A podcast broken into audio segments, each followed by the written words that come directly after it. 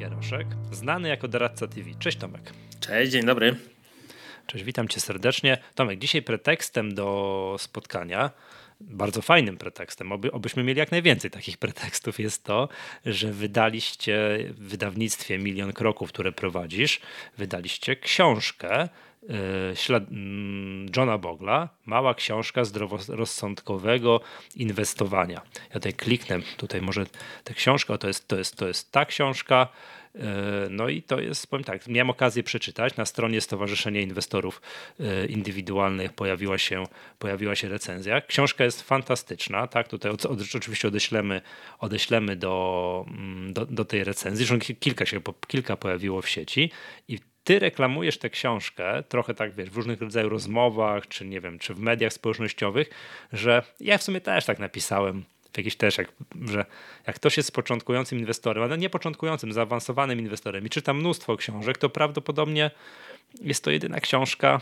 którą tak naprawdę trzeba przeczytać w życiu. I pierwsze pytanie jest takie, zanim przejdziemy tutaj, nie wiem, przejdziemy przez tę książkę, o czym ona jest i tak dalej, to chciałbym, bo to jest bardzo ważne, że kto jest autorem tej książki, kim jest John Bogle, z czego zasłynął John Bogle, no i dlaczego wszyscy inwestorzy powinni wiedzieć, kim on jest. Ja się trochę śmiałem, że kupiliśmy mhm. prawa do tej książki, to już widzieliśmy, że to będzie y, najmniej sexy tytuł możliwy na rynku, czyli ta zdrowo, rozsądkowego inwestowania i tak dalej. I jeszcze legenda absolutna inwestowania na świecie, której mhm. naprawdę y, nie znamy w Polsce siłą rzeczy. Po prostu nie dotarliśmy do tego tematu i dla wielu osób Warren Buffett jest takim oczywistym, mhm. jeśli chodzi o inwestowanie. Gdzieś po drodze Charlie Munger, Benjamin Graham, gdzie tego inteligentnego inwestora mamy od wielu, wielu lat na polskim rynku.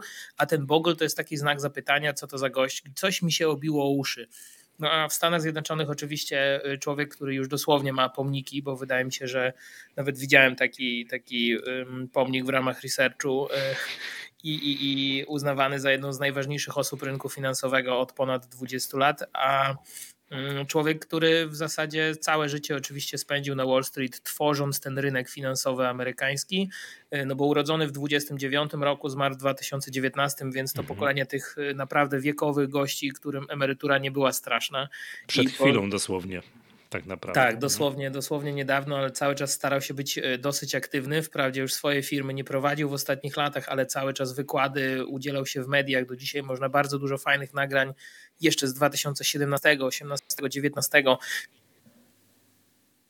założył spółkę Vanguard, czyli jednego z największych graczy e, inwestycyjnych na świecie który oczywiście dzisiaj jest znany jako potentat, jeśli chodzi o ETF-y, fundusze i, i po prostu spółka, y, która ma miliony klientów na całym świecie. To był rok 74. Natomiast jeśli chodzi o to, za co jest tak znany i za co jest tak poważany, to jest stworzenie nowej kategorii produktów i później edukowanie rynku, dlaczego te produkty mają sens. Czyli można powiedzieć, że to jemu zawdzięczamy to, że możemy inwestować w indeksy. Mhm. Bo wprawdzie indeksy były dużo wcześniej i pierwszy indeks y, Dow Jones Industrial nie chcę skłamać, 1890, któryś, 80, któryś, więc dosłownie. No w każdym bądź razie XIX wiek. Tak, to już ponad 120 lat ma ten słynny DJ. Dokładnie, tylko, tylko nie można było w niego inwestować. To był indeks, który służył nam e, jako jakaś informacja, jako takie szybkie spojrzenie, jak ma się cały mhm. rynek. No bo ten indeks ma swoje właściwości, i później te indeksy powstawały, to się przyjęło na świecie, ale koniec końców nikt w nie nie inwestował. To dopiero się zaczęło od Bogla e, właśnie w latach 70. I powstał wtedy pierwszy fundusz na SP 500, czyli można było jednym instrumentem kupić sobie taki cały fundusz indeksowy, czyli całe SP 500 mieć w portfelu. I to się zaczęło od lat 70. i tak do dzisiaj y, jest to w zasadzie taki no-brainer, y, czyli sposób inwestowania, y, który w zasadzie zna większość inwestorów. Coraz więcej z nich korzysta, opierają się na tym dosłownie fundusze emerytalne czy całe systemy emerytalne w poszczególnych krajach. No i my również jako dosyć młoda giełda od 91 pierwszy chyba WIG, jeśli mnie pamięć nie myli, no ale już dzisiaj możemy też w te indeksy y, po prostu inwestować i polskie i zagraniczne, więc cała ta rewolucja, o której dzisiaj mówimy, rewolucja pasywna, o której od lat tak dużo się mówi, zaczęła się w dużej mierze od właśnie autora tej książki, mhm. a książki y, wzięły się stąd, że on nie tylko stworzył produkt, ale też przede wszystkim mocno ten rynek edukował. Tych książek jest naprawdę dużo więcej, publikacji, mm, wywiadów w mediach. No w zasadzie do tych produktów Bogle dokładał tę dużą dawkę edukacji. No i między innymi dlatego chociażby Buffett e, często wspomina, że to ten gość zrobił najwięcej w historii dla inwestorów indywidualnych no i nie mogliśmy tego po prostu nie wydać. Jeśli wszyscy znamy inteligentnego inwestora i, i podstawy oczywiście Grahama, które też już przetrwały próbę czasu solidnie, no to drugą taką książką na świecie jest właśnie ta książka Bogla. Mhm, to jest niesamowite, co ty powiedziałeś, właśnie to wspomniałeś Warrena Buffetta. Warren Buffett, tak można powiedzieć, mistrz aktywnego zarządzania, jednak, tak, celowego doboru spółek, sam wymienia Bogla że to właśnie ten gość, nie on sam, no, no może skromność mu nie pozwoliła, prawda? Wymienia Bogla, że to jest ten gość, który zrobił najwięcej dla inwestorów indywidualnych i o ile, tak powiem, bo ty jesteś ekspertem od tematyki tutaj Warrena Buffetta, Warren Buffett sam mówi, że jak on umrze, to żeby, jak nie wiem, jego żona, która odziedziczy wszystko, to ma to wszystko sprzedać i kupić S&P 500. No, podobnie jak częsta rada, e, w co inwestować. No to mhm. bardzo często właśnie odpowiedź jest banalnie prosta. W całą amerykańską gospodarkę najlepiej najprostszym, najtańszym instrumentem, takim jak chociażby fundusz na S&P 500. No, no jednak mhm. każdy tam Buffetta podziwia i jego wyniki inwestycyjne i to, co on robi, ale jakbym zadał komuś pytanie, czy chciałby żyć tak jak Buffett, czyli zajrzeć do jego kalendarza i robić dokładnie to, co on przez tyle lat, to podejrzewam, że większość osób by się po prostu przeraziła, że taki tryb życia inwestycyjny, gdzie cały dzień spędzamy tylko nad tym, mhm. jak ten portfel zbudować i tak dalej, jest nie do przyjęcia, więc dla większości osób to, to właśnie inwestowanie pasywne w te szerokie indeksy no ma sens, a oni wszyscy, mówię, te gwiazdy Wall Street, te e, wiekowe, e, ale też ci miliarderzy, no, no oni siłą rzeczy są bardzo mocno skupieni na amerykańskiej gospodarce, więc jak my często mówimy świat, a oni mówią świat, to my serio myślimy świat, a oni myślą Stany Zjednoczone i może jak mi tam dział ryzyka dorzuci świat, bo regulacje nakazują, to wtedy faktycznie się coś tam pojawia, ale dla nich świat to jest w dużej mierze amerykańska gospodarka i ten S&P 500 im wystarczy. Tak, oczywiście. A e, wiesz bo to tak, jakbyśmy w dużym skrócie mogli powiedzieć, bo to jakby wiesz, żeby tak, ktoś mówi tak, nie, nie chcę już tej książki czytać, ale jednak jakby trzeba było skrócić jakby całą filozofię inwestowania, co się polecam, nie trzeba przeczytać, to wycofuję się z tego, trzeba przeczytać, ale skrócić całą filozofię Bogla do, do jednego zdania, to ja wyłapałem coś takiego, że inwestowanie ma być proste i tanie. Także proste, to nie kombinuj, nie grzeb. Ten, ten jakiś indeks, na przykład ten stworzony w 1976, ten TIF został, tak? Ten, ten, to, tak, to, czyli ten Total Index, ten tak. jeszcze szerszy niż S&P 500, tak? Jeśli mnie pamięć nie myli. Tak, został stworzony i, i tanie, no bo jednak y, ma być to, te opłaty za zarządzanie mają być dużo, dużo niższe niż w tradycyjnych, aktywnych funduszach. Zresztą Bogle przez książkę to się przewija w, w bardzo wielu fragmentach, że to, co nie pozwala wygrać no, czasami aktywny, funduszom aktywnie zarządzanym, to nie to, że tam, nie wiem, są słabi zarządzający, bo tam czasami w Polsce tak samo, czasami za sterami siedzą naprawdę, naprawdę mm, mądrzy ludzie tam z tytułami, z doradcami, z CFA-ami, potrafią zarządzać, ale w długim terminie koszty ich zabijają tak? To jak wiesz, już Bogle wprowadził ten swój pierwszy ten fundusz inwestycyjny, tak? Po czym po wielu, wielu latach jako twórca Vanguarda, no tam powprowadzali całą masę różnego rodzaju ETF-ów na, na rynki światowe i które co do zasady mają wielokrotnie niższe te opłaty za zarządzanie niż te tradycyjne fundusze inwestycyjne. Powiedzmy tak, czy Bogle był gościem, którego Wall Street lubiało? No bo w pewnym momencie już zaczął być sławny. Przecież tworzył Vanguarda. No to to jest jeden z, jeden z głównych potentatów na rynku funduszy inwestycyjnych. No, a to przecież wiesz, no, a przecież cały Wall Street karmi się tym, że obraca pieniędzmi klientów. To jest bardzo dobre pytanie i mam wrażenie, że na początku kariery, kiedy on wprowadzał ten swój fundusz, część ludzi też patrzyła na niego jak na jakiegoś szaleńca, który po prostu psuje swój własny biznes. Mhm. No bo jakby tak jak mówisz, no najtańsze y, możliwe fundusze w sytuacji, gdzie Wall Street dosłownie karmiła się tymi prowizjami i z tego żyła. Poza tym często te fundusze były niedostępne dla takiego klienta z ulicy, że to były progi minimalne, że to była cała sztuka, że ten przychodzi do tego maklera i ma określoną gotówkę, mieć jakiś tam określony próg, żeby zacząć inwestować. Jest to doradztwo, za które się znowu płaci. Jakby cały biznes był tym obudowany, a on przychodzi i mówi, że w ogóle zostaw to doradztwo, zostaw to aktywne zarządzanie. Tu masz fundusz, który musisz kupować raz w miesiącu i jeszcze tu wszystko dzieje się samodzielnie, a ty będziesz miał niższe opłaty niż w każdym mhm. innym i to drastycznie niższe.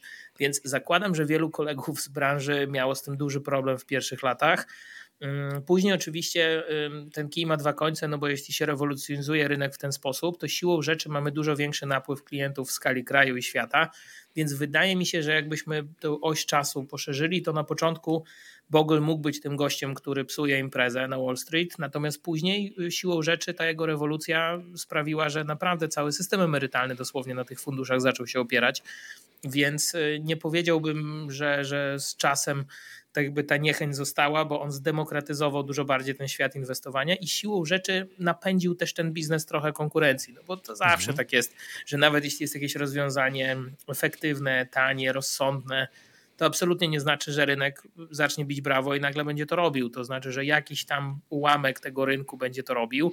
Może ta idea będzie się z biegiem lat rozszerzać, ale nadal będą oczywiście usługi dużo droższe i ten rynek jak najbardziej będzie sobie funkcjonował. Ale to jest super pytanie. I muszę więcej poczytać w ogóle o tym, jest taki rys historyczny i trochę tych wspomnień z tamtych lat. Jak to z tym Boglem było? No bo to był taki startupowiec w latach 70. z tym swoim pomysłem.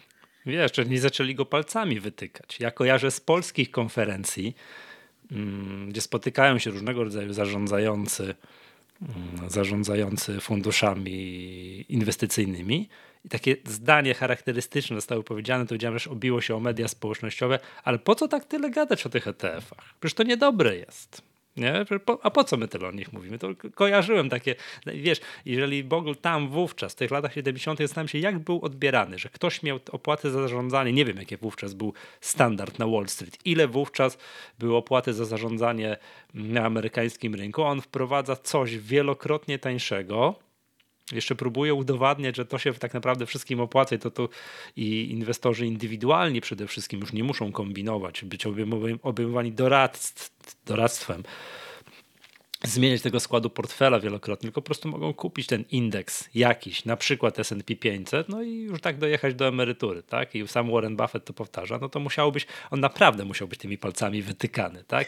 Wiadomo, po latach możemy stwierdzić, że on tak naprawdę poszerzył rynek, ale wtedy, no to powiem ci, to trzeba by to, co mówisz, rys historyczny zobaczyć, jak to, to wtedy, jak to wtedy się działo, tak? Ale wiesz, ja jeszcze dopowiem a propos, jak mówimy jeszcze o Buffetcie, to, to wydaje mi się, że to jest też taka jedna wspólna cecha, która y, trochę połączyła tych panów, że oni naprawdę byli ostro cięci na tę branżę, która chciała po prostu łatwo zarobić na nieświadomych inwestorach, bo przecież pamiętam te sytuacje, gdzie fundusze kupowały akcje Berkshire Hathaway, gdy te były bardzo drogie, tylko po to, żeby sprzedawać je w jednostkach funduszy z wysoką opłatą klientom. I mhm. dlatego między innymi powstały akcje klasy B, które możemy dzisiaj kupić za 200 dolarów, a nie za kilkaset tysięcy dolarów. Y, no tak. właśnie dlatego, że fundusze chciały po prostu zarobić na tym, co robi Warren Buffett, a on jak to zobaczył, to po prostu dostał szału, chociaż ciężko mi sobie wyobrazić Buffetta denerwującego się i krzyczącego w biurze, jak znamy jego wizerunek y, pogodnego, spokojnego dziadka. Mm, no ale podobno reakcja była taka bardzo gwałtowna i stąd w ogóle cała koncepcja, że Wall Street znowu chce po prostu zarobić na nieświadomym inwestorze i na tej sytuacji, a tak absolutnie być nie może. Więc wydaje mi się, że to jest coś, co tych panów łączy, że takie, takie robienie klienta w ten sposób to jest absolutnie nie do przyjęcia. Tak, no przypomnijmy, są dwie akcje Berkshire Hathaway, akcje klasy A i one są tam po kilkaset tysięcy dolarów, no i nie każdego stać, prawda? I, I są akcje klasy B za kilkaset dolarów, co już każdego stać i może sobie też kupić, tak? Ale to nawet nie wiedziałem, że taka jest geneza powstania tych akcji klasy B Berkshire Hathaway, że no już nie, każdy, nie tak. każdego stać na kilkadziesiąt kiedyś, a teraz kilkaset tysięcy dolarów, żeby sobie zrobić takiego, wiesz. Szczególnie, że to jest takie dziedzictwo mhm. Buffetta, mhm. że on nie chciał nigdy robić splitów po to, żeby pokazać tę historię spółki, jak ona rośnie od samego początku do dzisiaj więc w zasadzie dla wielu inwestorów ona stała się w pewnym momencie absolutnie niedostępna, no bo trzeba by było, jak się startuje, to wiesz, cały portfel kosztowała tak. jedna akcja, a w pewnym momencie kosztowała więcej niż w ogóle mamy oszczędności, no i dzisiaj to są już absurdalne kwoty, bo, bo jak patrzę czasami na, na nawet wasze badanie OBI, jak są mhm. wartość portfela i tak dalej, no to wiesz, fajnie, że coraz więcej mamy w portfelu, ale nadal gdzieś tam statystycznie nie byliśmy w stanie kupić jednej akcji. Nie, nie ma szans. Więc dobrze, że to się stało. To jest fajna historia, że, że amerykańskie fundusze chciały sobie po prostu na Buffetcie zarobić, ale koniec końców dobrze, że to się stało, no bo ten inwestor indywidualny znowu dostał narzędzie, no i ma jeden do jednego tak naprawdę możliwość w ogóle y, inwestowania tak jak Buffett. Mhm. Dobrze, to jedno z ważniejszych pytań. Jeśli czyta książkę, to jest w tej książce y, taki fragment poświęcony temu, że na samym samym początku y, John Bogle był, uwaga, przeciwnikiem ETF-ów, co dzisiaj się wydaje po prostu absurdalne. Ale jakże to tak? John Bogle, ojciec pasywnego inwestowania, mm, przeciwnikiem ETF-ów. I tutaj w książce tutaj zaznaczyłem sobie fragment. W ogóle zachęcam osoby, które będą nas słuchały mm, w podcaście, żeby zajrzały czas, czasami naszego stowarzyszeniowego YouTube'a, bo mamy tutaj te, taką możliwość, że możemy sobie tę książkę pokazać. W ogóle zachęcam. Nie wiem, że papierowa książka ma swój, swoje jakby zalety, bo no, każdy lubi czytać w papierze, ale jednak ja, ja, ja tę książkę czytałem w EPUBie i sobie z przyjemnością pozaznaczałem różne fragmenty, czego bym się nie odważył zrobić w papierowej książce. I mam, jest to taki fragment, kiedy mm, wystartował pierwszy, mm, znaczy nie pierwszy, no, nie był pierwszy, ale jeden z pierwszych ETF-ów, czyli słynny Spider, czyli tak, SPDR na S&P 500, tam ticker SPY, to jest dzisiaj fundusz, który ma 300 kilkadziesiąt miliardów dolarów kapitalizacji, największy ETF na świecie i mm, Bogle porównał ten yy, porównał ten ETF tutaj do strzelby Purdeja. Nie wiem, co to jest, ale zakładam, że jest strzelba, która bardzo szybko strzela, tak, na grubą zwierzynę. I tutaj tekst jest taki, że pierwsze reklamy funduszu Spider głosiły, teraz możesz obracać indeksem S&P 500 przez cały dzień w czasie rzeczywistym. Owszem, możesz, tylko po co? Nie mogę się powstrzymać od porównania funduszu ETF, sprytnie zaprojektowanego instrumentu finansowego do słynnej strzelby Purdeja, podobno najlepszy na świecie dlaczego Bogu, no jeszcze raz powtórzmy, ojciec inwestowania pasywnego niespecjalnie był fanem ETF-ów. Na samym tak kiedyś, na początku, tam w latach 70. Ja mam wrażenie, że to jest rozdział, nad którym najwięcej pracowaliśmy mhm. przy redakcji tłumaczenia, żeby jak najlepiej to oddać. No bo faktycznie, no dla każdego z nas, y, kto kojarzy inwestowanie pasywne właśnie z ETF-ami, jest to dosyć niezrozumiałe, no bo nie śledzimy tej historii, no i naturalnie po co się tego uczyć, chcemy znać instrumenty, co nas obchodzi, że wcześniej były fundusze indeksowe, takie najprostsze, których nie było na giełdzie. Ich się wcale nie kupowało przez rachunek maklerski, tylko tam się dosłownie dawało y, tylko i wyłącznie w biurze zlecenie kupna, tam się je tylko kupowało, tam nie było aktywnego obrotu. I to są te pierwsze fundusze indeksowe, o których mówi Bogle, które tworzy Bogle, czyli one służą głównie do akumulacji kapitału. One absolutnie nie są do aktywnego handlu. Nikomu to nie jest potrzebne, żeby S&P kupić rano i jak urośnie, to sprzedać go wieczorem i do tego służą absolutnie inne instrumenty spekulacyjne i po co udawać, że chcemy kupić cały fundusz, tam są kontrakty i różnego rodzaju inne twory wymyślone już dawno temu przez Wall Street. Mhm. I tu nagle dostajemy coś, co wygląda jak fundusz indeksowy, ale można nim handlować na giełdzie. No i właśnie pytanie, po co, jeśli mamy filozofię Bogla? W filozofii Bogla to nie ma dużego sensu, że mamy tylko i wyłącznie opcję, taką pokusę, żeby zacząć tym spekulować i y, z pewnego punktu widzenia to, to, absolutnie rozumiem, jeśli spojrzymy szerzej na rynek ETF-ów, bo jeśli nam się kojarzy, że ETF-y są głównie na indeksy i one są mhm. tylko po to, żeby właśnie je akumulować, no to okej, okay, no to w tej filozofii to się wszystko zgadza, ale jeśli spojrzymy na rynek, jak dużo jest ETF-ów i jak ogromne są obroty dzienne ETF-ami na świecie, no to trochę Bogol miał rację, bo tym się po prostu w kółko obraca. Jest coraz więcej ETF-ów, które zaczynają przypominać y, fundusze aktywnie zarządzane, tylko tyle, że Możemy je kupić nie przez jakiś supermarket funduszy, który ma zupełnie inne w tym momencie mm, kwestie tam czy podatkowe, zakupowe i tak dalej, tylko po prostu klikamy cyk na giełdzie i, i mamy już znowu jakiś sektorowy, branżowy. Coraz częściej mamy indeks w zasadzie sztucznie stworzony przez jakiegoś zarządzającego po to, żeby zrobić sobie na to ETF-a. No i w praktyce mamy fundusz aktywnie zarządzany, który jest obudowany i ktoś mógłby stwierdzić, że inwestuje pasywnie, bo kupuje fundusz tego gościa. Więc można powiedzieć, mhm. że pasywna rewolucja zjadła swój ogon w tym momencie i pod tym względem Bogol miał rację. Jeśli traktujemy ETF-y jako mm, po prostu na, narzędzie, no to, to od nas zależy, czy my inwestujemy serio pasywnie zgodnie z tą koncepcją i kupujemy analogiczny instrument do tych, o których mówił Bogol, no czy w tej kategorii ETF no mieści, mieszczą się naprawdę cuda. Ostatnio powstały przy końcu ETF-y y, na to, co rekomenduje Jim Cramer y, w mediach i na to, Przeciwne do jego rekomendacji. Przeciwieństwo, tak. tak. Ja nie wiem, jak to ująć, tak jakby antyrekomendacje, czyli jak on mówi kupuj Goldman Sachs, to ten drugi ETF sprzedaje Goldman Sachs. I, mhm. i na to też powstały ETF-y, więc można powiedzieć, że to jest dla zabawy, ale to już jest instrument, w którym możemy zainwestować pieniądze. Więc y, coś w tym jest, że rynek i tak wykorzystał rozwiązania do budowy kapitału, po to, żeby mieć y, rozwiązanie, na którym znowu y, można oczywiście zarobić, no bo jak handlujemy, to płacimy prowizję. Nawet jeśli tam są fajne ETF-y z niskimi opłatami, to jak zaczniemy nimi aktywnie handlować, to zamiast 12 prowizji w roku za kupno, to zapłacimy na przykład 30, 40, 50 za aktywny handel. Że to się głównie Boglowi nie podobało, że to może na tym, że handlować. Przypomnijmy, on wypuścił tego TIFA, czyli te, takie trochę jak klasyczny fundusz, że i szło się gdzieś, nie wiem gdzie, przez jakieś sieć dystrybucji kupowało, no i się tym nie obracało, się trzymało, tak powiedziałeś, akumulowało się kapitał, a tym ETF-em, no to my inwestorzy giełdowi jesteśmy przyzwyczajeni, że jak mamy jakiś instrument, no to czasami ręka świeżbi pali i chętnie byśmy sobie tym poobracali, prawda? A tymczasem, no, no tak nie powinno być, zgodnie z filozofią Bogla. Ja sam bo... się na tym łapię i y, w ostatnich miesiącach, czy chociażby na jednym z rachunków, gdzie też są jakieś poszczególne spółki mhm. amerykańskie, mam ten instrument Vanguarda y, Life Strategy, y, mhm. który ma i akcje, i obligacje w środku. Ja go sobie tam na tym koncie też regularnie kupuję i wiesz, obok są akurat akcje pojedyncze. I też moja pierwsza myśl, no akurat tu mi brakuje trochę gotówki, ale tu bym chciał już dokupić te akcje i przez moment się zastanowiłem, no tu mam dużą pozycję na tych ETF-ach. Teoretycznie, gdybym to sprzedał i kupił te akcje, wiesz, tak jakby jako wydawca Bogla, człowiek, który czytał obudował... tę książkę z 8 razy, no też no. przez moment mnie korciło, że może ja bym tutaj wykonał te transakcje, bo mi zabrakło pieniędzy na akcje, no gdzie absolutnie to nie do tego służy. Więc wydaje mi się, że y, to, co pisał Bogle, absolutnie y, sprawdza się dzisiaj na rynku i wszyscy potrafimy się na tym złapać. Tomek, jakbyś to w głowie sobie obudował y, słówkiem, że właśnie zrobiłeś rebalancing, to jakoś byś to przeżył, nie? Ale oczywiście wówczas nie mógłbyś się podpisać. Nie, nie, to jednak nie jestem uczniem Bogla. To sobie zacząłem aktywnie aktywnie, aktywnie spekulować. E, wiesz co, ale dobra, to jeszcze takie, e, jakbyś mógł wymienić, tak, jakie główne przyczyny wymienia Bogle, dlaczego tradycyjne fundusze lub zwykli inwestorzy przegrywają z tymi benchmarkami.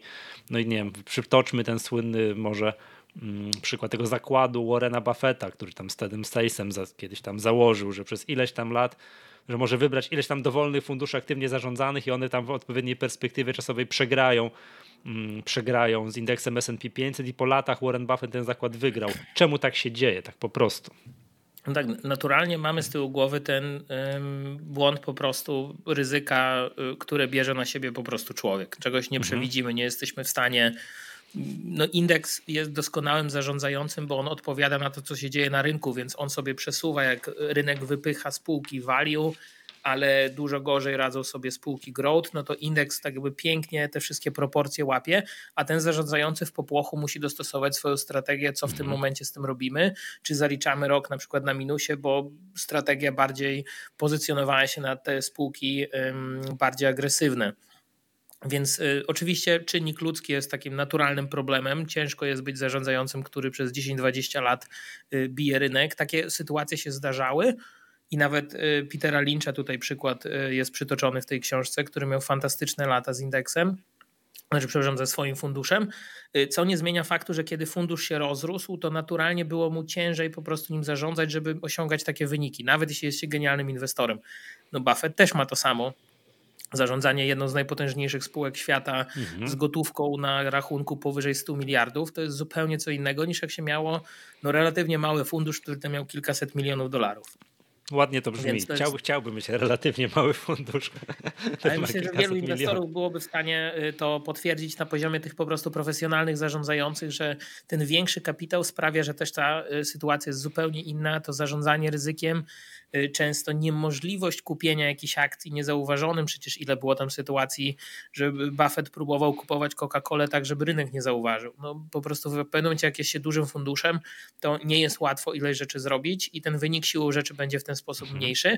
No i oczywiście królowa wszystkich y, problemów życiowych y, Bogla, czyli koszty, mhm. które pojawiają się i jeśli chodzi o samo zarządzanie i jeśli chodzi chociażby o obrót akcjami, no bo często dokonujemy wielu tam transakcji w środku środku, my tego do końca nie widzimy, ale ten zarządzający funduszem, jak podejmie dużo decyzji, to też te koszty transakcyjne w środku również będą. Y, gdzieś tam po drodze kwestie oczywiście podatkowe, jak to jest rozliczane czy nie, czy on się gdzieś skupia na tych dywidendach, które są bardzo ważne w długim terminie i też zasilają rachunek, czy właśnie ta strategia w ogóle na to w ten sposób nie patrzy, a indeks siłą rzeczy, jak ktoś płaci dywidendę, no to po prostu w tym indeksie to się będzie akumulować, więc skala tych wszystkich problemów yy, jakiś się ją złoży do, e, razem i jeszcze do tego zobaczy, że po drugiej stronie e, ten indeks automatycznie wszystkim zarządza i jeszcze ta opłata jest dużo niższa, no to już trochę matematyka robi robotę, czyli to, że te koszty po prostu w długim terminie no, będą zdecydowanie odczuwalne. Nawet jeśli ten inwestor radzi sobie bardzo dobrze, to i tak akumulacja tych kosztów będzie działała na jego niekorzyść, więc to sprytny zakład był, e, szczególnie jeśli popatrzymy na to, jaki fantastyczny rajd zrobił S&P 500. Co by nie mhm. mówić, ta hossa w ostatnich latach no, chyba największa w historii, jak to się skumuluje. Tak, to czyli oczywiście, że tak. No to, to, to no to, to, czyli wszystko koszty, koszty, koszty, bo to jest tak, że wszystkim polecam i to też Bogów w swojej książce pisze, takie tutaj ćwiczenie tego Excela bardzo łatwo się przeciąga przez kolejne lata i jakby w pojedynczym roku ta różnica w kosztach nie robi y, wrażenia, bo gdzieś jest 2% kosztów, a gdzieś jest 0,20, 0,2% kosztów. No cóż to za różnica, prawda? No w jednym roku to nie ma, nie ma żadnej różnicy, ale jak się przeciągnie przez dziesięciolecia, no a taki tutaj mówimy o takim horyzoncie inwestycyjnym, to się nagle okazuje, że ta różnica w kosztach, czy ktoś pobiera 0,2, a ktoś 2, no to się zamienia na samym końcu na grube, grube kilkadziesiąt procent różnicy, prawda? No i to. No, ja, ja w ogóle po odbiorze tej książki mhm. zauważyłem, że mamy taki, może to jest taki mój luźny wniosek, to ciężko to podeprzeć całym badaniem ogólnopolskim, ale y, mam takie wrażenie, że mamy pewną trudność y, z przeliczaniem tych punktów procentowych na liczby, mhm. szczególnie gdzie nie wyobrażamy sobie, że robimy ten portfel po to, żeby on za ileś tam lat był naprawdę duży. Tak jakby nie o to chodzi, żebyśmy zaczęli dzisiaj inwestować po to, żeby tam kiedyś się uzbierało 10 tysięcy. No.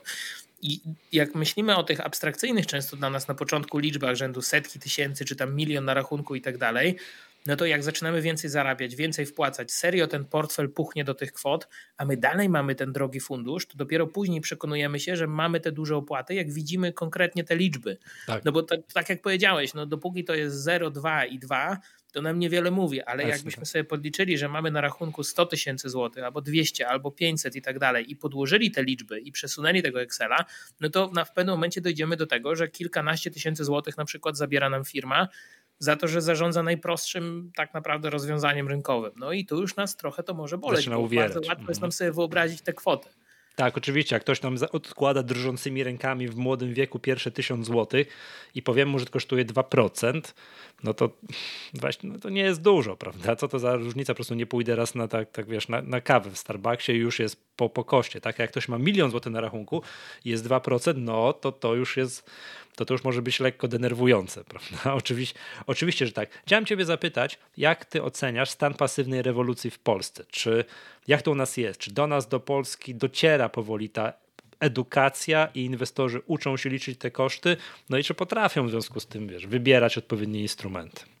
Ja się trochę boję, że my y, za często operujemy w naszej bańce informacyjnej i być może w tej bańce jesteśmy wszyscy tutaj ze słuchaczami też mhm. podcastu Echa Rynku, no bo jednak to, to, są ludzie, którzy zarządzają swoimi pieniędzmi bardzo aktywnie, słuchają tych podcastów po to, żeby się uczyć i, i wszyscy gdzieś tam o pasywnej rewolucji słyszeli, patrzą na te koszty, widzą te instrumenty, ale gdybyśmy wyszli teraz z mikrofonem na ulicę i zaczęli pytać, no to było takie badanie chyba z rok temu czy dwa lata temu, że w ogóle pojęcie ETF to 4% Polaków gdzieś tam słyszało. No. no. i to było takie badanie, które wszystkich A to i tak optymistycznie. I tak, moim zdaniem i tak optymistycznie. No dokładnie, dokładnie, więc tak słyszysz taki argument i jak to się stało? My tu wszyscy mówimy od lat, mamy ileś tam e, blogów, które zrobiły ileś tam set tekstów. W ogóle tak jakby weszło do tego mainstreamu naszego finansowego mówienie o tych funduszach pasywnych, indeksowych, ETF-ach. W ogóle no to się naprawdę pojawiło. I tyle. I nagle się okazuje, że gdzie te 96% jeszcze w badaniu.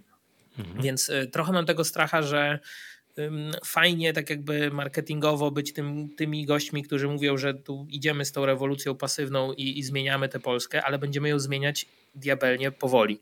I wydaje mi się, że to jest tak twardo stąpając po ziemi, to jest naprawdę praca na bardzo długo, bo po drugiej stronie jest po prostu system dystrybucji funduszy od lat, który jest w, Polsce i on się no ciężko mi sobie wyobrazić, jak on się zmieni. On naturalnie się zmienia z roku na rok, jak jest coraz mniej oddziałów, coraz bardziej to jest wszystko internetowe i tak dalej, no ale w internecie nadal częściej dostaniemy opcję lokaty z funduszem, mhm. niż opcję rachunku maklerskiego i z wyborem polecamy ci najtańsze ETF-y na świecie. No, ja takich rzeczy nie widzę w bankach, a nadal jako tester różnych usług bankowych, tych kont bankowych mam bardzo dużo No i dostaje oferty głównie, może jakiś właśnie produkt strukturyzowany, może jak lokata na 8%, to z funduszem, z opłatą 2. No jednak to jest kawał drogi jeszcze, żebyśmy do tego doszli i to jedyne co może być to jest uświadamianie tych inwestorów od tych najmłodszych lat i próba jakby przekonwertowania, przekonania tych starszych, którzy już mają kapitał. No bo mhm. ktoś, kto i tak się tym nie interesuje, i tak idzie do banku, i tak posłucha w okienku, co ten człowiek ma mu do powiedzenia, no to to jest długa droga. Tak jakby, dopóki ta osoba się sama tym nie zainteresuje, no to ten, ten człowiek w banku tego nie powie, że to jest bez sensu, bo pan sobie tutaj kliknie S&P 500 i tak dalej, nie? Czy, nie, czy bo, Life Strategy. Tak, bo go wystawi na produkt, na którym dalej ten bank nie będzie zarabiał. To, ja to, to oczywiście przerabiamy, to, to widać, że polskie banki oferują, nazwijmy to, nie wiem, modelowe portfele, gdzie też są poskładane, bardzo ładnie się te strategie nazywają, 80-20, wiemy co to znaczy 60-40, tylko pod spodem, pod tym 80 to są fundusze, fundusz danego banku z danej grupy kapitałowej i akcyjny, a pod tym 20 jest fundusz obligacyjny również z tego banku i tam opłaty za zarządzanie no, są no, tak, no, o rząd ja wielkości często. przykład z ostatnich lat. Mhm. Przecież jeśli jesteśmy już w przededniu wzrostu stóp procentowych mhm. i mamy te fundusze oparte o obligacje i, i wszyscy dosyć świadomie y, przy, zajmujący się finansami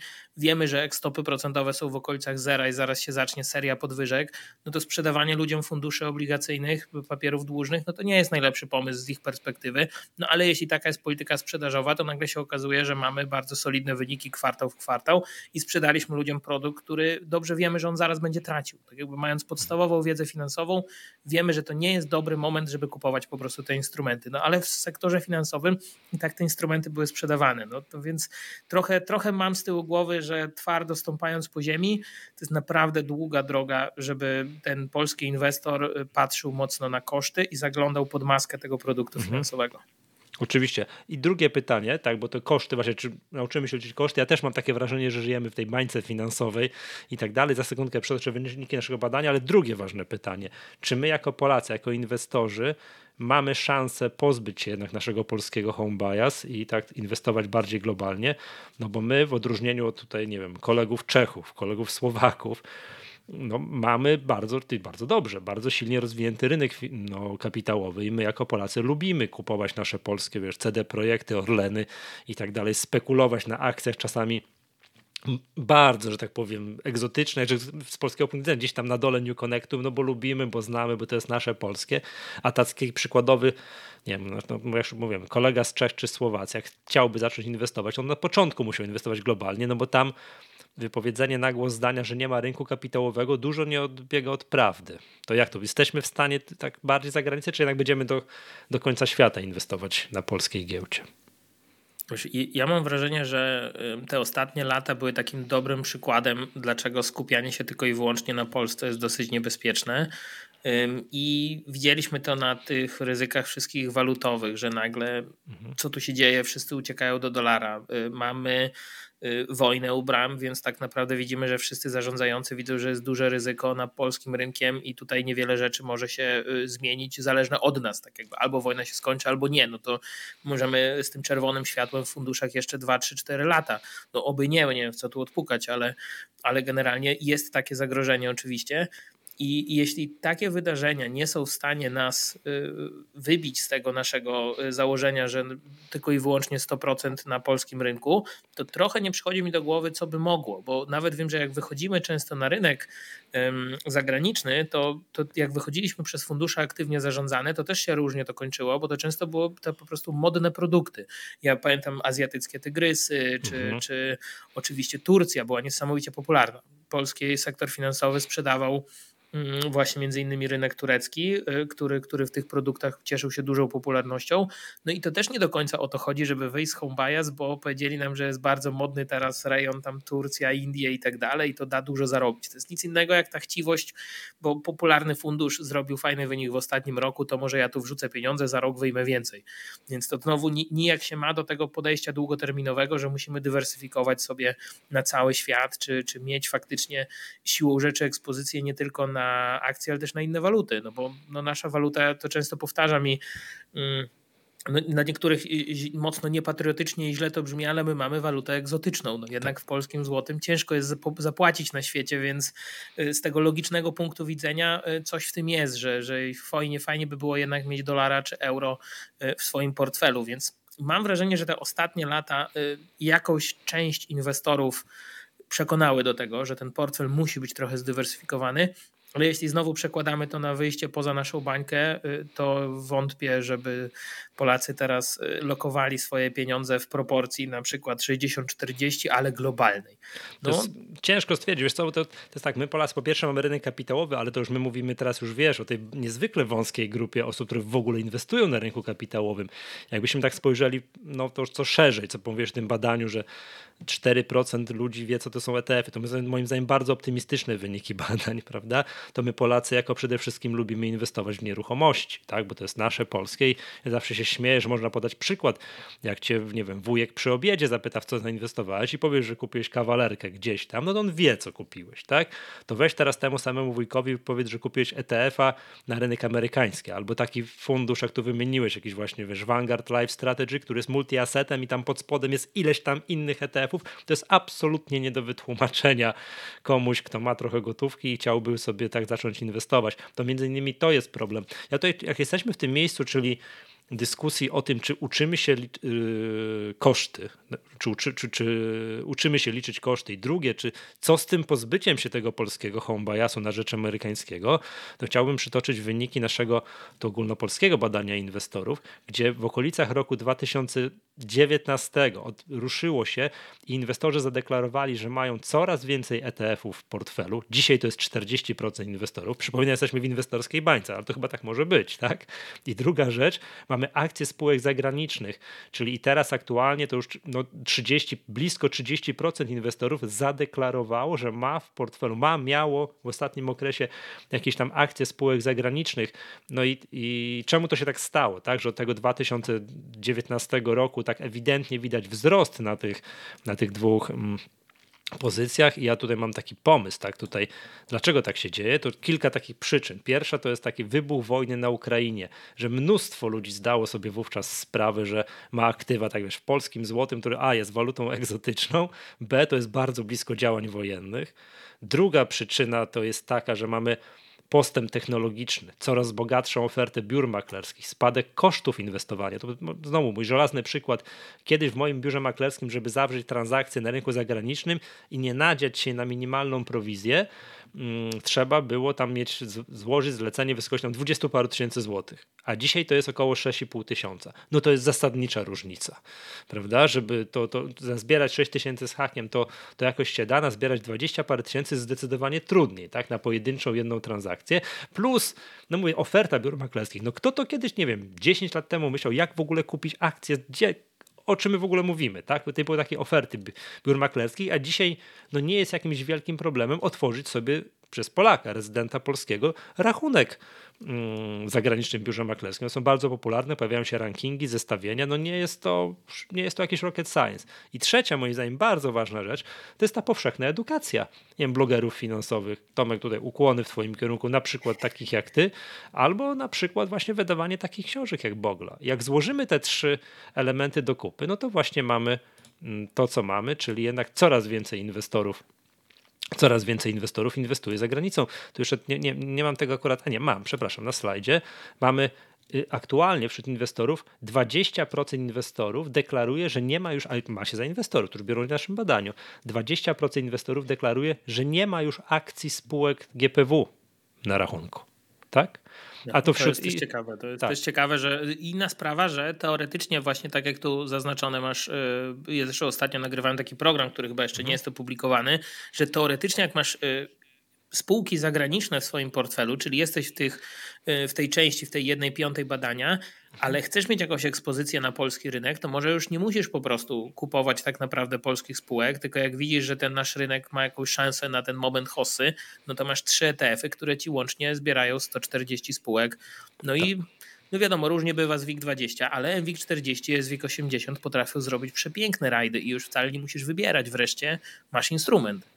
Tak, też można na polski rynek mieć ekspozycję. Mało tego, można kupować ETF e zagranicznych instytucji, które mają ekspozycję na polski rynek. To się zagranicznym biurze maklerskim, to się, to, to, się, to, się, to się też da zrobić. Tutaj akurat te akcje GPW, to widać, że to, to jest domena też starszych inwestorów. Jak mamy to, mamy to samo w rozbiciu na, na wiek inwestorów, to znaczy jak mamy grupę inwestorów 18-25, czyli wybitnie młodych ludzi, otwartych na rozwiązania technologiczne, nie bojących się różnych rzeczy, to tam już 71% tylko deklaruje, że ma akcje spółek GPW, a jak ktoś ma 56 lat i więcej, to 82%. To widać, że im jesteśmy starsi, tym bardziej lubimy to inwestowanie GPW, im jesteśmy też starsi, tym mamy mniej tych ETF-ów zagranicznych, różnego rodzaju typu akcji zagranicznych, w ogóle ETF-ów, tak? To wtedy, no ale to jest też taka historia rynku kapitałowego, no ci inwestorzy byli młodzi 20 lat temu i w ogóle nie było takich możliwości, żeby sobie kupować cokolwiek za granicą. Tomek, no Zresztą jak mówimy o tej naszej bańce, no to oczywiście jest y, grupa ludzi, która sobie świetnie radzi, specjalizując się tak. w danym rynku. Tylko to są tak. po prostu aktywni inwestorzy, którzy spędzają masę czasu na tym, żeby na tym rynku zarabiać, więc trochę, trochę zataczamy koło tej rozmowy, tak jak y, mhm. ktoś y, pracuje, nie skupia się na rynku, chce po prostu pomnażać oszczędności, no to wybór polskiej giełdy i aktywnego zarządzania tymi swoimi pieniędzmi to bardzo często zły wybór, bo nie będziemy drugim Buffettem mając 30 minut w tygodniu na przeglądanie spółek. Y, ale jeśli są ludzie, którzy się naprawdę mocno w tym specjalizują, no to w tej naszej bańce inwestycyjnej faktycznie polski rynek ze wszystkimi swoimi nieefektywnościami no jest, jest takim rynkiem, na którym też można zarabiać, można mieć fajne spółki dywidendowe, płacące dosyć wysoki yield, co pewnie na świecie przy wyższych wycenach byłoby trudniejsze. Więc, więc coś w tym jest, że pytanie, w jakiej my grupie faktycznie klientów jesteśmy, mhm. tym, tymi, którzy mają dużo czasu, dużo chęci do nauki i chcą się tym mocno zająć, czy tymi, którzy szybko skumali, że rynek kapitałowy jest po to, żeby pomnażać zarobione gdzie indziej pieniądze. Ja mam w ogóle taką teorię, że w pewnym momencie mm, każdy z nas musi dojść do tego momentu, do, do, tego punktu, czy, czy on chce aktywnie tym wszystkim zarządzać i poświęcać bardzo dużo czasu i chce zarabiać na giełdzie, czy łapie się na tym, że chce zarabiać gdzie indziej, tam gdzie jest specjalistą w swojej dziedzinie, na przykład nie wiem, jest programistą, lekarzem i tak dalej, i w końcu załapie, że rynek kapitałowy jest po to, żeby pomnażać te pieniądze, które on gdzie indziej zarobił. Mhm. I wtedy przychodzą te spokojniejsze instrumenty i, i szybki, szybko się rozumie ten model tego yieldu dywidendowego, tego ETF-a, który spokojnie się kupuje 12 razy w roku, no bo zarabiamy gdzie indziej, pomnażamy tutaj. Tak, przeczyta Bogla i już wie o co chodzi, wie jak to powinno się robić, a jak nie. Ja się zgadzam. Na polskim rynku są inwestorzy, którzy wykorzystują takie rzeczy tak, nie ma bariery językowej, możemy na, nie wiem, bardzo często ci aktywni inwestorzy znają zarządy spółek, tak, nie wiem, jeżdżą na konferencję Wall Street i tam mogą poznać odpowiednich, nie, nie wiem, zarządzających tymi spółkami, mogą być bardzo, bardzo blisko tych spółek, czytać bardzo skomplikowane raporty, zadawać pytania i tak dalej. Jeżeli tak, taki inwestor chciałby inwestować globalnie, no to trudno sobie wyobrazić, że będzie znał zarządy spółek amerykańskich, prawda? Wówczas on wykorzystuje tę przewagę takiej bardzo, bardzo gruntownej znajomości, znajomości mm, polskiego, ale tak jak powiedziałeś, no to tego nie da rady zrobić metodą 30 minut w tygodniu. Tak? To, to już jest wtedy full-time job. Tak? I wtedy oczywiście jak najbardziej, to też jest możliwe, Znam, znamy też takich inwestorów, ale trzeba sobie wprost powiedzieć, jest ich bardzo mało. Tak? To, jest, to, to, to nie, nie, nie ulega wątpliwości. Warto tak? te proporcje poznać. Szczególnie jak jesteśmy młodzi, wybieramy tą drogę, to warto te proporcje poznać, że mhm. tak nie jest to prosta droga jest, jest trochę sukcesów inwestycyjnych y, w, w, polskiej historii, ale to, to jest ta trudniejsza droga. Bym powiedział, że dużo łatwiejsza to jest skupienie się na swojej pracy, gdzie jesteśmy specjalistą, a ten mhm. rynek pomoże nam pomnożyć te oszczędności czy uchronić je przed inflacją. Wydaje mi się, że to jest trochę to, o czym mówi Buffett, że większość inwestorów raczej na prawo te drzwi, ETF-y i na mhm. spokojnie mhm. zarabiajcie i te takie małe drzwi po lewej, to wy jesteście ci aktywni i macie 8 godzin dziennie na tak, y, zarządzanie swoim kapitałem, który też de facto nie może być mały, bo to marzenie, że tam od malutkiej kwoty do gigantycznej kwoty, to jest bardzo długa droga, więc ten tak, kapitał tak, to się, też, to się bardzo rzadko zdarza.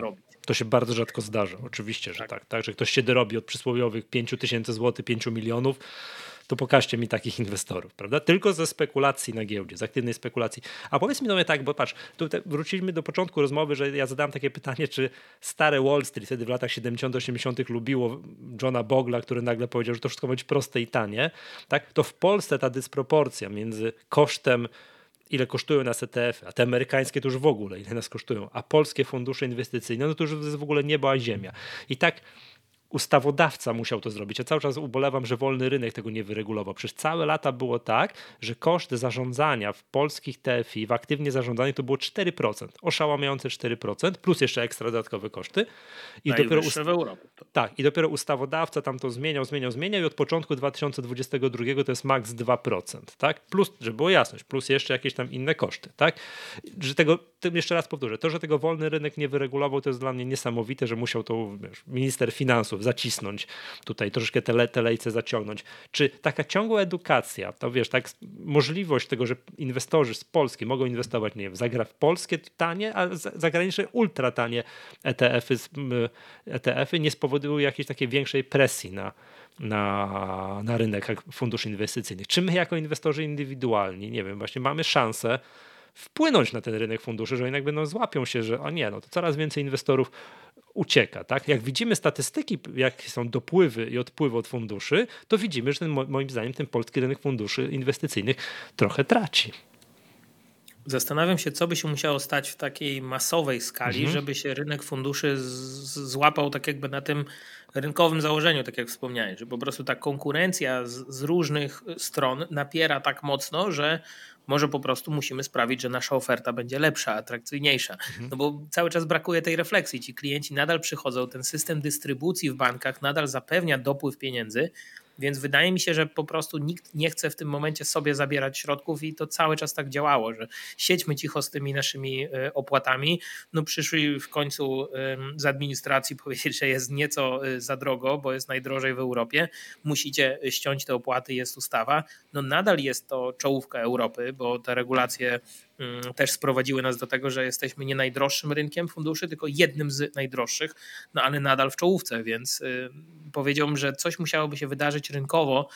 I, I, już widzimy, że to, co wspomniałeś na slajdzie, mm, też i, i, z tych badań wynika, że ta dostępność instrumentów jest już tak duża. Y, zobaczmy, co się dzieje, jeśli chodzi o ETF-y ilu nas y, bombarduje graczy z całego świata, nawet z tego naszego regionu coraz częściej. Czechy, Słowacja, ileś mhm. firm, gdzie rynek ETF-ów jest już tak zrobiony, że po prostu przychodzą robodoradcy, robodoradcy. przychodzą mhm. różnego rodzaju usługi, które pokazują, słuchaj, to są trzy kliknięcia, ustalasz portfel i robisz przelew raz w miesiącu. No i nagle to już jest alternatywa dla tego funduszu, y, który, w którym de facto to samo ustalasz, ale w okienku bankowym.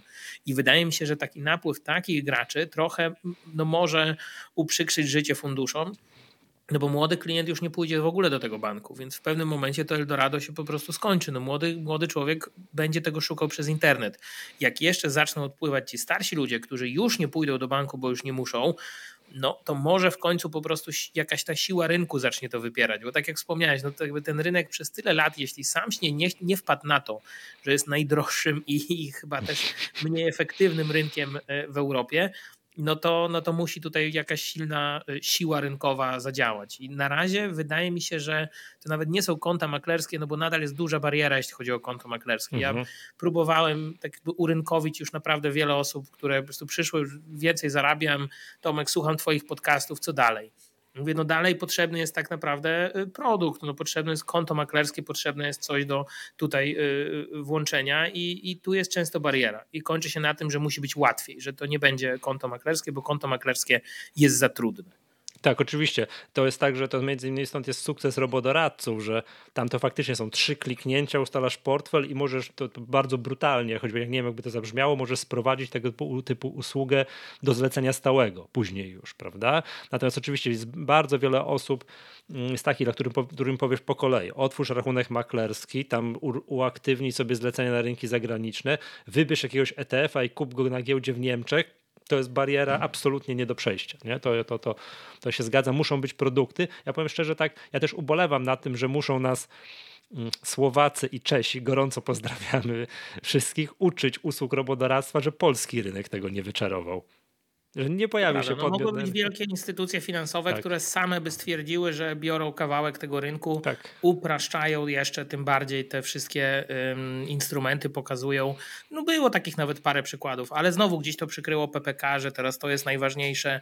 Skupmy się na tym, bo tam jest trochę gwarantowany dopływ tego klienta, więc mhm. może zostawmy tutaj, a później tymi rynkowymi się zajmiemy.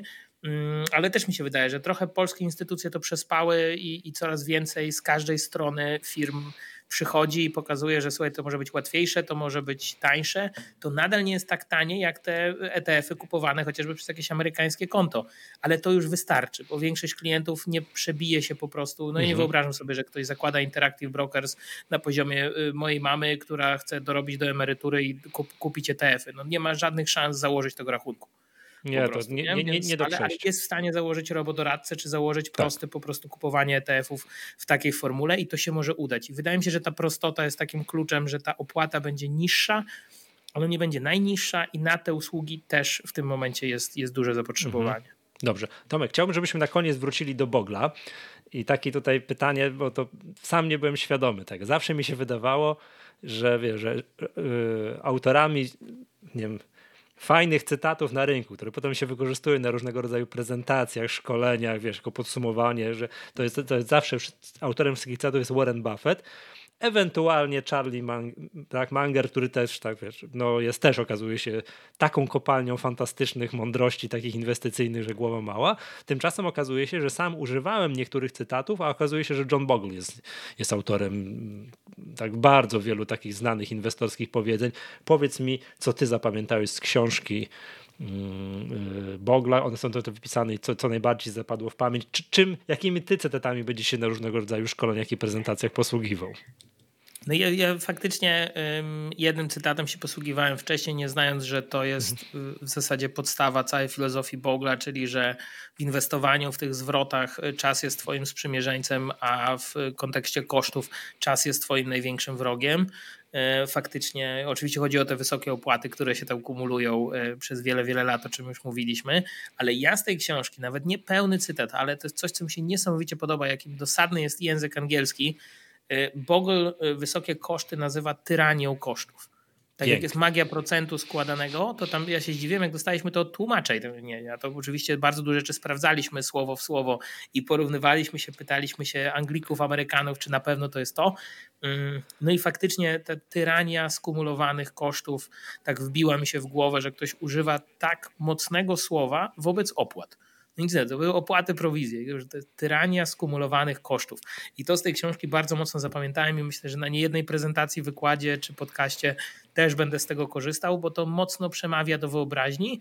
Y, część ludzi, mam, tylko trzeba im zrobić taką mm, taką dźwignię, żeby faktycznie przełożyć tę wiedzę też na inwestowanie, ale część ludzi przekonało się, y, o co z tym chodzi w kredytach hipotecznych. Mhm. Jak się wydaje, że ta opłata jest niska, tu stopy procentowe, tu coś, no i nagle się okazuje, że w 3000 zł raty jest 200 kapitału, mhm. Y, a cała reszta odsetek. No i, no i to jest tyrania skumulowanych kosztów y, w ujęciu hipotecznym.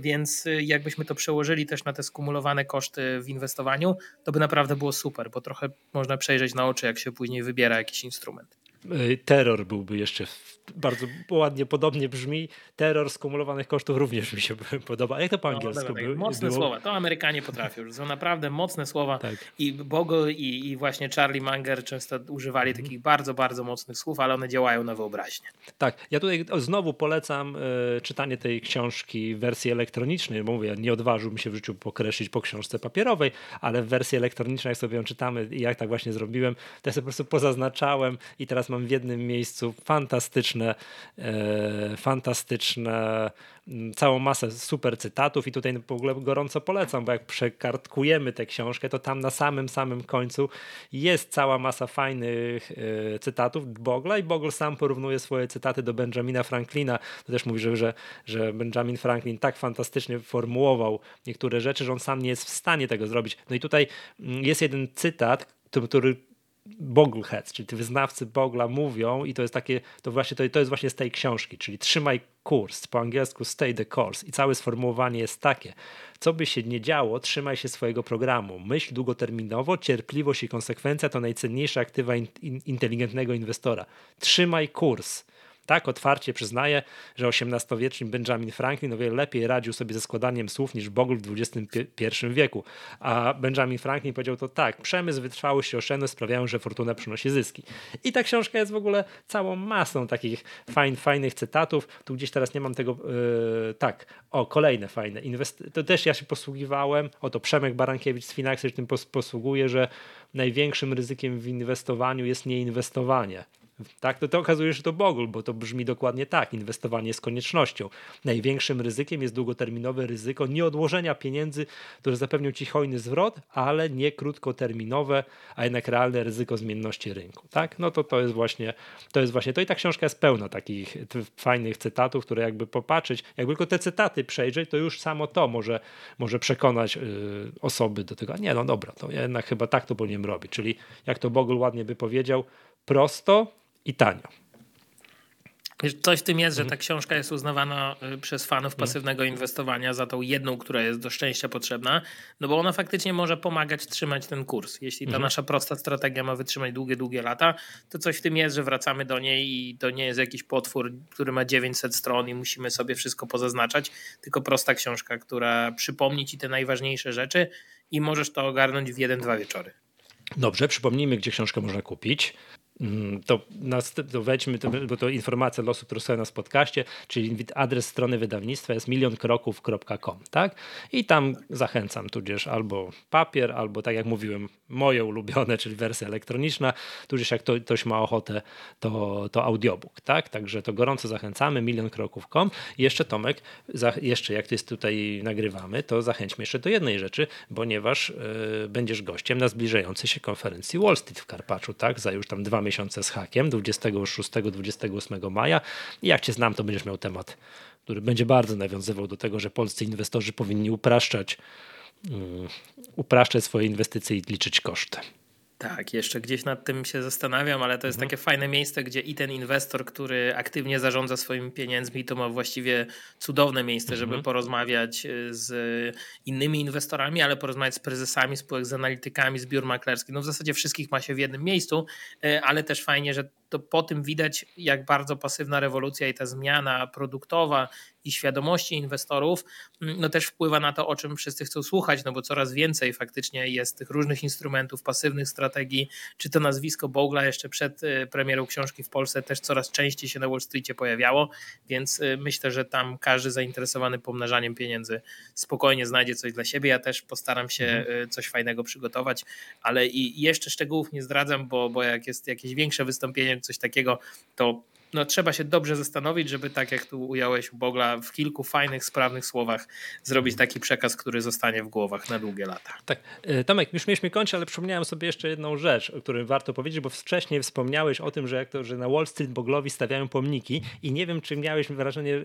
znaczy nie, czy miałeś na myśli dosłownie fizyczne pomniki z jakiegoś brązu odlane w jakimś, na jakimś dziedzińcu, czy tylko takie, wiesz, czy tylko takie symboliczne pomniki? Wiesz, symbolicznie to on był uznawany już i dostawał wiele nagród jako jedna z najbardziej mhm. wpływowych y, osób na Wall Street, czy jedna z osób, które zmieniły w ogóle kraj, mhm. więc te, tych odznaczeń byłoby sporo, ale wydaje mi się, że jak robiłem taki głębszy research, to gdzieś y, stoi jakieś popiersie Bogla, tylko muszę to sobie dobrze sprawdzić, bo nie mam niestety w głowie dokładnych danych gdzie, mhm. E, ale, ale no, tam się naprawdę upamiętnia te osoby, które zrobiły dużo dla rynku finansowego, czy jakimiś tabliczkami wszędzie, czy coś takiego, więc tam się nie zdziwię, jakby jakiś wielki pomnik był, ale to jest do sprawdzenia. Może w ogóle na Wall Street znajdę to tak, żeby na Wall Street to pokazać. No, ja, bo, ja już mówię, czemu, czemu zapytałem, bo ja Przemkowi Gerszmanowi, który teraz pracuje na giełdzie, gorąco Przemek pozdrawiamy, zasugerowałem kiedyś, podsunąłem pomysł, że może giełda by postawiła gdzieś na dziedzińcu giełdy, gdzieś tam na książęcej pomnik Bogla. I Przemek odpowiedział coś takiego, ale on nie jest znany w Polsce. A ja mówię, nie, stawiajmy mu dlatego, że jest znany, tylko postawmy mu ten pomnik dlatego, żeby został znany po to, żeby inwestorzy gdzieś tam, wiesz, nie wiem, zwiedzając budynek giełdy, przecież nie wiem, zakładam, że tysiące ludzi rocznie zwiedza po prostu giełdy, jest gdzieś na jakichś wycieczkach, konferencjach i tak dalej, jakby zobaczyło piękny pomnik Bogle i tam to czytała, kim to ten gość jest, nie? I tam byłoby wyjaśnione i tak dalej, to naprawdę byłaby fajna promocja takiego inwestowania, tej, co tu użyłeś, takiego fajnego sformułowania, ta demokratyzacja inwestowania, że to każdy może, że nie trzeba być super specjalistą, nie trzeba być od tego, nie poświęcać dziesiątek godzin, że można faktycznie poświęcając kilkadziesiąt minut, już nawet nie w tygodniu, tygodniu, w miesiącu, w kwartale, w roku fajnie, fajnie sobie inwestować na giełdzie. Także ja uważam, że pomysł postawienia pomnika Boglowi to podoba mi się. Gdzieś spróbujmy zaszczepić to, żeby gdzieś tam gdzie na dziedzińcu giełdy taki pomnik stanął. No why not? Gdzieś tam docelowo my dzisiaj mamy te instrumenty dzięki temu, że on w latach 70. zaczął tak. tę rewolucję i, i, na zasadzie nie pasywną, a indeksowania, czyli tak. to już nie tylko wskaźnik, ale faktycznie y, nasz instrument. No coś w tym jest, że dzisiaj mamy w portfelu rzeczy, które nie powstałyby, gdyby on tego 50 lat temu nie zaczął. Tak, myślę, że pomnik u nas w Polsce na giełdzie by pięknie to upamiętnił. Też byśmy tutaj jak, jako społeczność inwestorska się przyczynili do ten, tą cegiełkę do tej, do, do, do tej, jakby tej budowli zapoczątkowanej przy, przez Bogla byśmy, byśmy dołożyli. Dobrze, bardzo Tomek Ci serdecznie dziękuję. E, jeszcze raz tutaj przypomnijmy, chcielibyśmy po, polecić tak małą czerwoną książkę, tą, tą historię krótkoterminowego, e, prostego inwestowania, tak? Też chcielibyśmy bardzo tutaj polecić. Tak, mała książka zdrowo, zdroworozsądkowego inwestowania. Bardzo skomplikowany tytuł, ale ale trzeba, ale trzeba ją mieć. Tak? Ja to w skrócie nazywam czerwoną książkę Bogla. To będzie łatwiej. Tak, łat... Amerykanie to znają jako tą małą, małą czerwoną książeczkę. Ona w oryginalnym wydaniu jest y, jeszcze mniejsza, ale nie chcieliśmy robić tego po prostu mhm. czytelnikom, żeby ją tak miniaturyzować, żeby marketingowo było jak w USA, bo po prostu niewygodnie się to czyta, ale faktycznie Amerykanie znają to jako tą małą czerwoną książkę i wszyscy wiedzą o co chodzi w świecie inwestycyjnym, że to jest ta najważniejsza książka No tak, i dokładnie. Także zapraszam serdecznie y, do czytania, bo, bo zdecydowanie wiedza, która się y, no, w zasadzie y, nie deaktualizuje szybko, biorąc pod uwagę, jak wiele tam już było poprawek i ile lat ona jest uznawana za taki must have na półce dla każdego inwestora. Mam nadzieję, że w Polsce też y, do tego kanonu przejdzie już na stałe. Mhm, dobrze. Bardzo serdecznie dziękuję. Ja nazywam się Michał Masłowski. Moim i Państwa gościem był Tomasz Jaroszek. Bardzo serdecznie dziękuję za poświęcony czas. I również pięknie dziękuję i widzimy się oczywiście na Wall Street. Dziękuję serdecznie. Do usłyszenia następnym razem.